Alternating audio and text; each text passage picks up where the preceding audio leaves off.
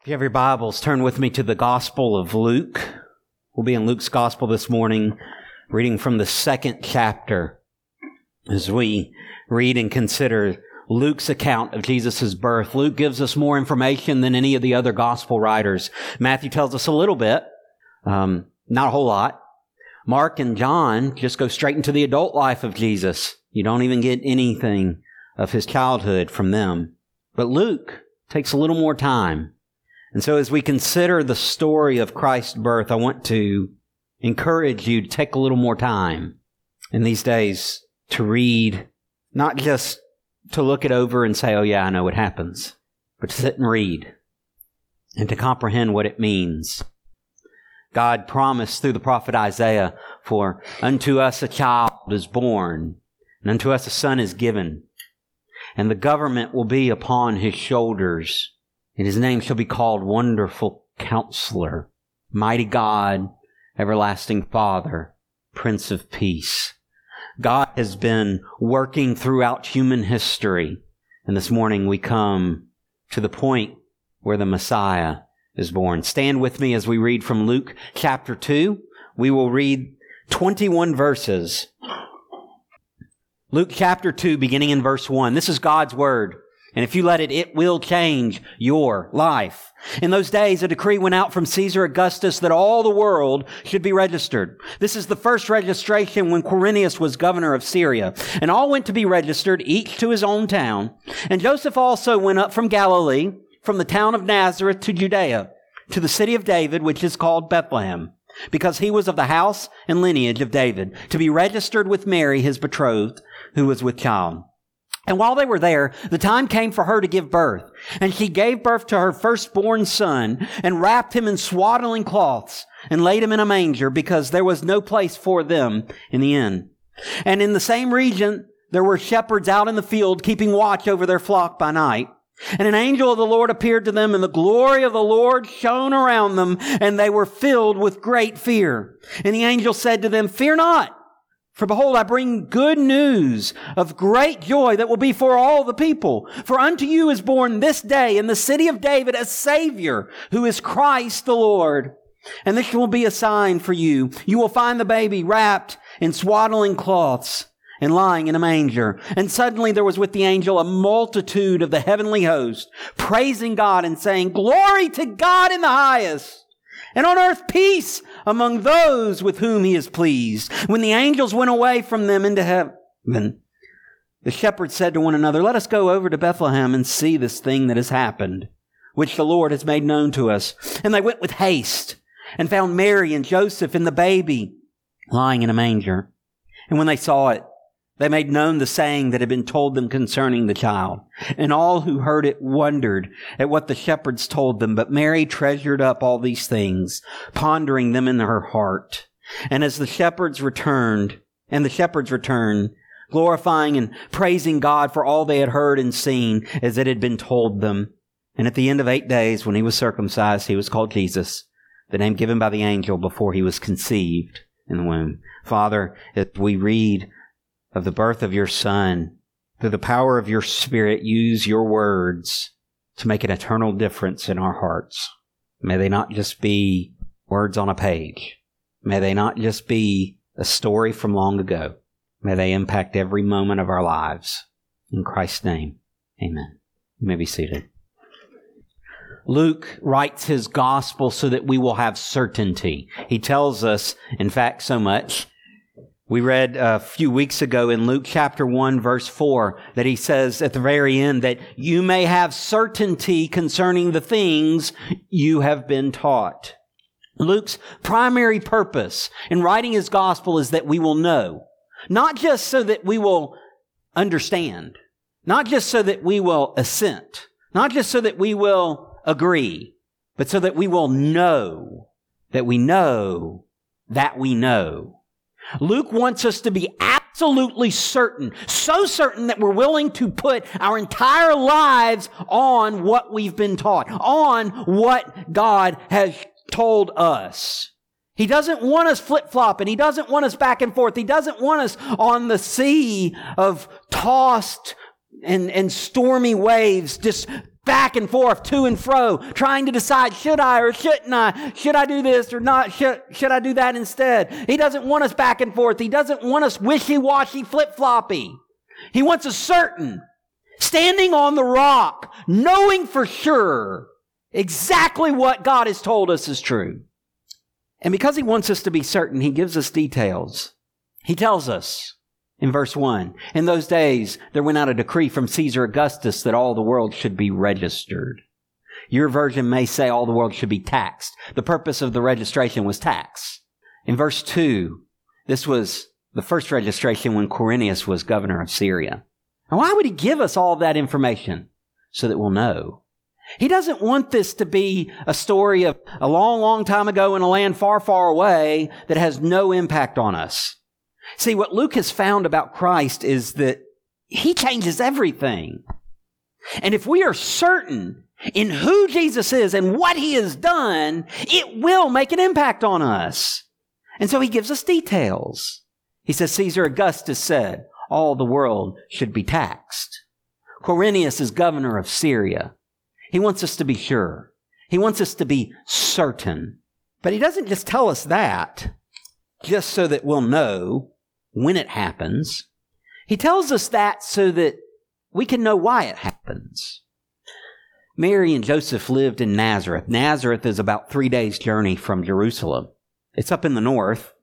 Jerusalem and just to the southwest Bethlehem are down around the south. It takes a while. And why, if you're pregnant and you're about to give birth to a baby, why in the world would you go on a three day journey by donkey or horse or walking? Why in the world would you do that? Now, maybe it's because she was desperate to get this baby out of her. Some of y'all know that feeling. But why would they go from Nazareth down to Bethlehem? What's interesting is, well, hold, hold that thought for just a second, because God, God has planned it this way. And what Luke is going to show us is not just that this birth is something that happened, but it's something that had been predicted and it's something that had been planned and prepared for. Because remember, Luke wants us to be certain. And one of the things that we can be certain about God is that He is in control. He is in charge. Look with me at verse 3. And all went to be registered, each to his own town. So the decree went out. Everybody go back to your own town to be registered. It's like when we vote today. You, you go to vote. You have to vote at a specific place. You can't just vote anywhere.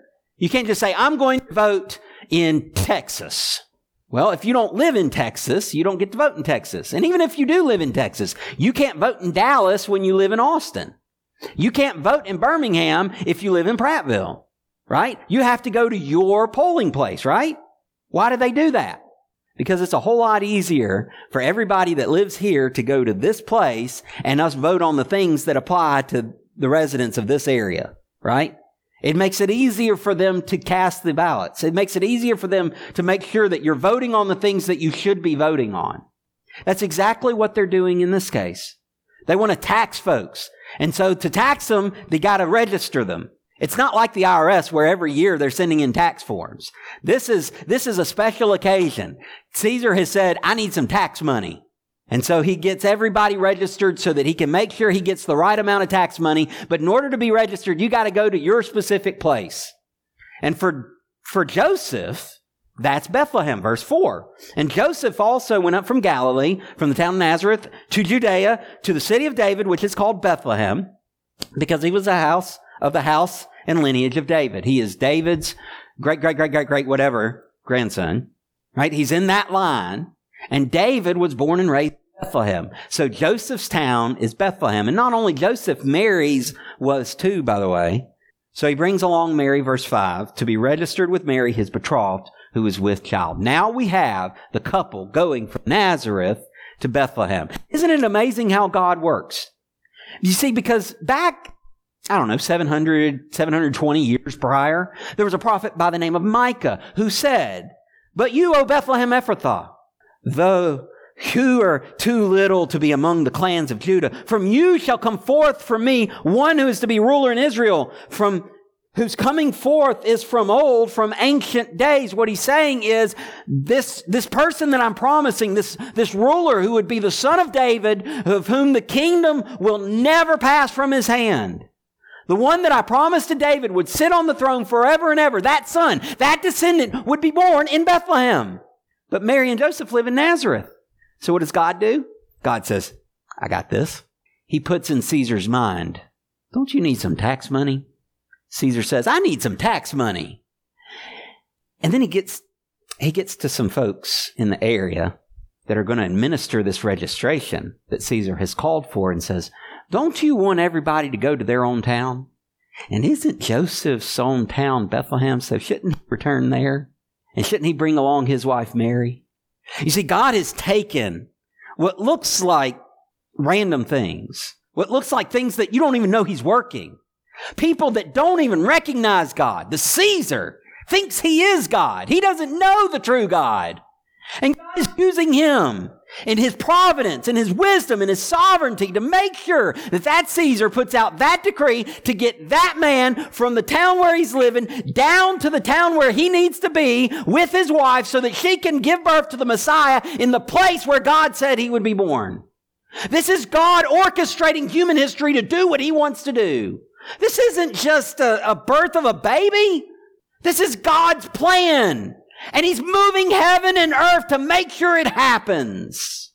You think your problems are too big for God. You show me a problem, I'll show you a God that's bigger.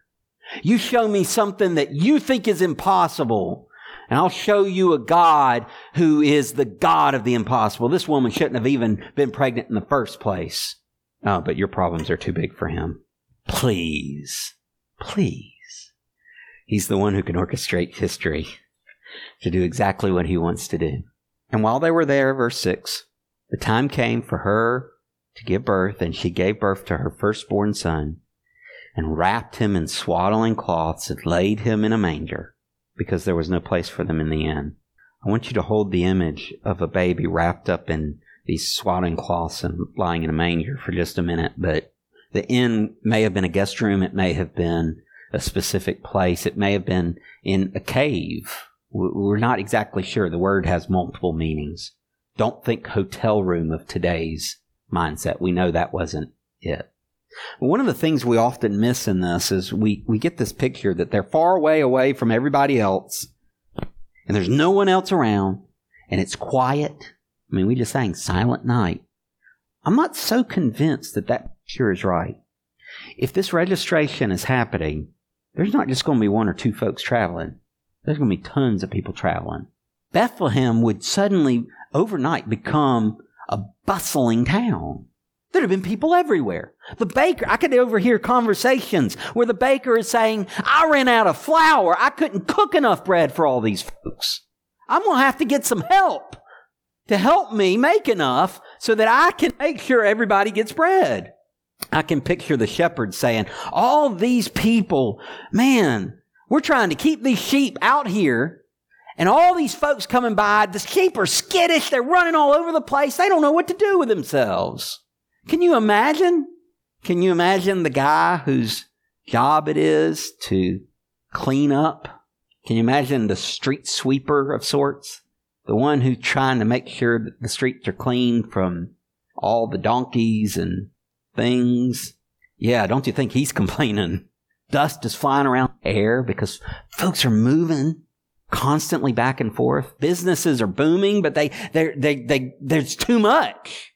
There's nowhere to stay. What are we going to do? All this influx of people. And we think it was like, all right, so they go there. Soon as they get there, Mary has the baby, like immediately.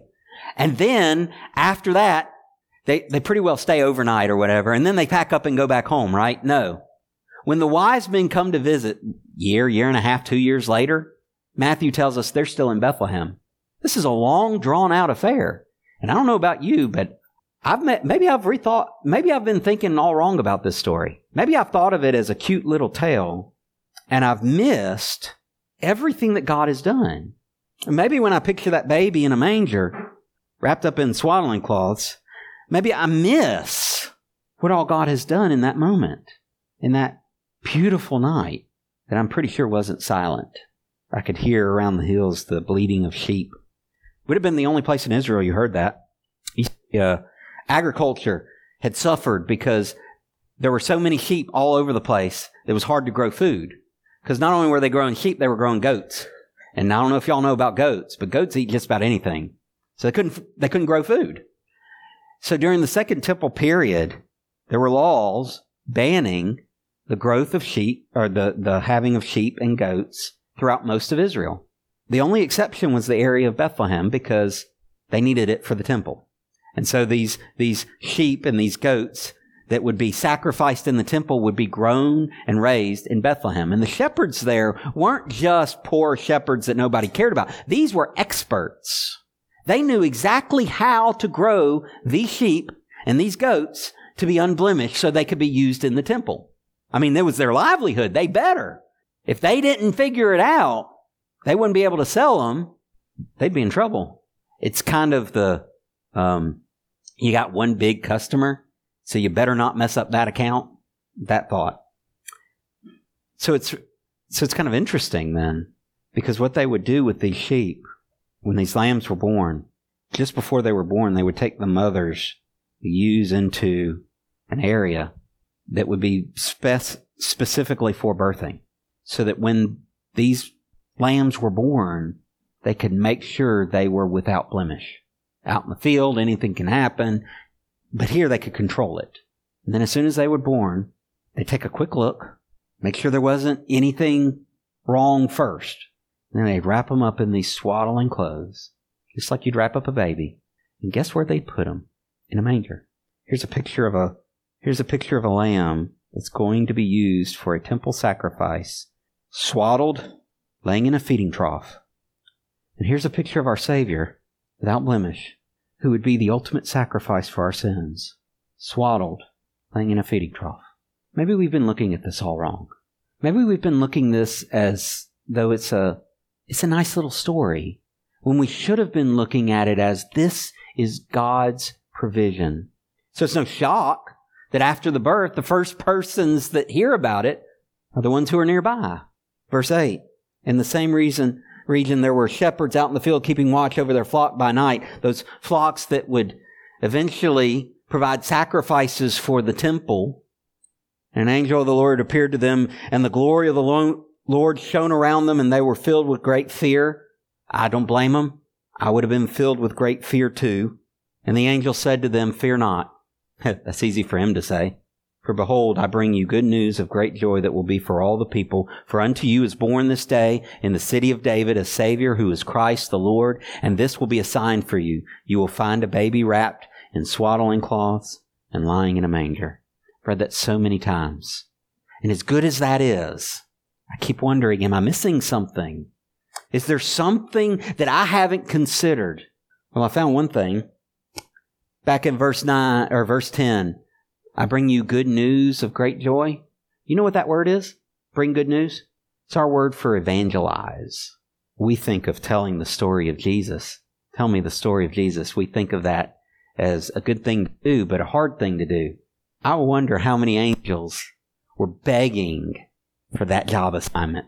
I can picture in heaven God standing there like, all right, somebody's going to have to tell the shepherds. And I see like a thousand angel hands go, me, me, me, pick me. let me do it. Let me do it. Let me do it. It's so great that there's a whole host, a multitude of angels that have to join in. All right, you get to deliver it, but we get to praise God afterwards, right?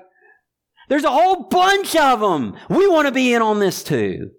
It is a joy and a privilege to show people what you have learned to tell people what God has done. It's a joy. And, and, but, but we, we're too caught up in our own problems and we miss it. We'd much rather have our tame little story that makes us smile and completely miss what God has done. I have good news of great joy for all people. And it's still good news of great joy. For unto you is born this day. Watch what he calls this child in the city of David, a savior who is Christ the Lord. Savior. That's the one who delivers. Christ. That's the anointed one of God, the one that's been promised from ancient times. The one who we have been looking forward to ever since the Garden of Eden and we, and, and Adam and Eve ate of the tree of knowledge of good and evil. And we've been begging God to do something, yearning for God to bring redemption That's the one he's promised. And Lord, well, that's Master. That's the one who's in control. This Savior, Messiah, Master, the one who redeems, who fulfills God's promise, and who exercises his authority. That's who's born. Yeah, he's a cute little baby, but he's more than just a baby. When I, when my kids were born, all of them, each one I held in my hands, and I thought, what are you going to be? What are, what are you going to do? What does God have in store for you? Let me tell you what God has in store for this baby. Ours looks a lot nicer than his would. Ours is smooth and looks like it's got a little bit of stuff on it to keep it looking nice. Ours is hung delicately, not his. That's what awaited him. A sacrifice that is, um, Dietrich Bonhoeffer said, would not only bring peace between God and man, but between men. One who would bring peace and make it possible for us to know God and not have to tremble in fear because of the punishment of our sin. That's not to mean that we get to skate by free and never get any consequences. But what it means is that he takes our sin and he puts it on Christ's shoulders and Christ bears the death that we deserve and we are able to stand before God completely justified because of Christ's righteousness put on us. It's definitely an unfair trade, y'all. And that little baby, that would be the one who do, does it.